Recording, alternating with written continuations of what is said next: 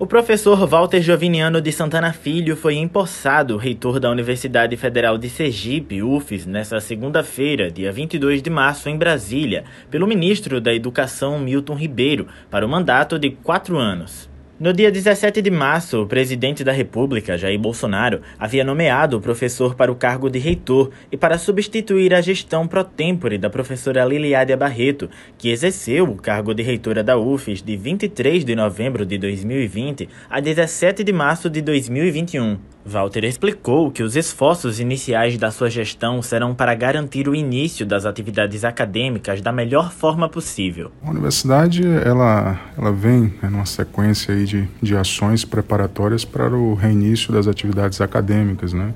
Então, acho que de imediato é dar essa, esse suporte necessário para que as, as, as aulas elas possam ser é, iniciadas é, e com o êxito esperado. Né? Então nós estamos aí numa fase muito importante, uma fase é, crítica né, de matrícula.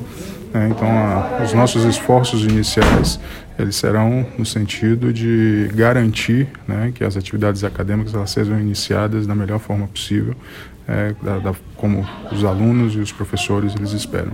Ele falou sobre a experiência adquirida quando atuou como vice-reitor da UFES e explicou como essa vivência pode contribuir com o processo de transição. A segunda transição né, que nós estamos fazendo na universidade, ela passou aí por um período é, de uma gestão pro tempore, né, onde tive a oportunidade de fazer a transição né, da gestão e agora, depois de esclarecidos os fatos, nós estamos fazendo o inverso, né, voltando para uma gestão é, regulamentar é, e de uma forma muito tranquila, né, para que a universidade ela não sofra é, com o processo de transição. Esse não é, não é o nosso papel. Nosso papel é deixar que as coisas sejam mais fluidas possíveis é, para que a gente possa dar sequência às ações necessárias para o bom andamento da nossa universidade. O professor afirmou que o momento é difícil diante dos desafios impostos pela pandemia da Covid-19, mas disse que a expectativa é de preparar a universidade para o retorno à normalidade. Nós estamos num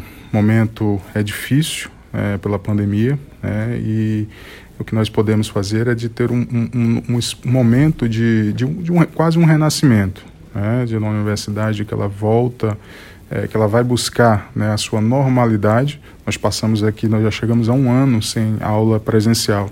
Né, então, é, essa sinônimo né, da, da pandemia, né, que nos afastou da nossa regularidade, é, e agora a expectativa de preparar e avançar com a universidade para um retorno de uma forma ainda mais pujante.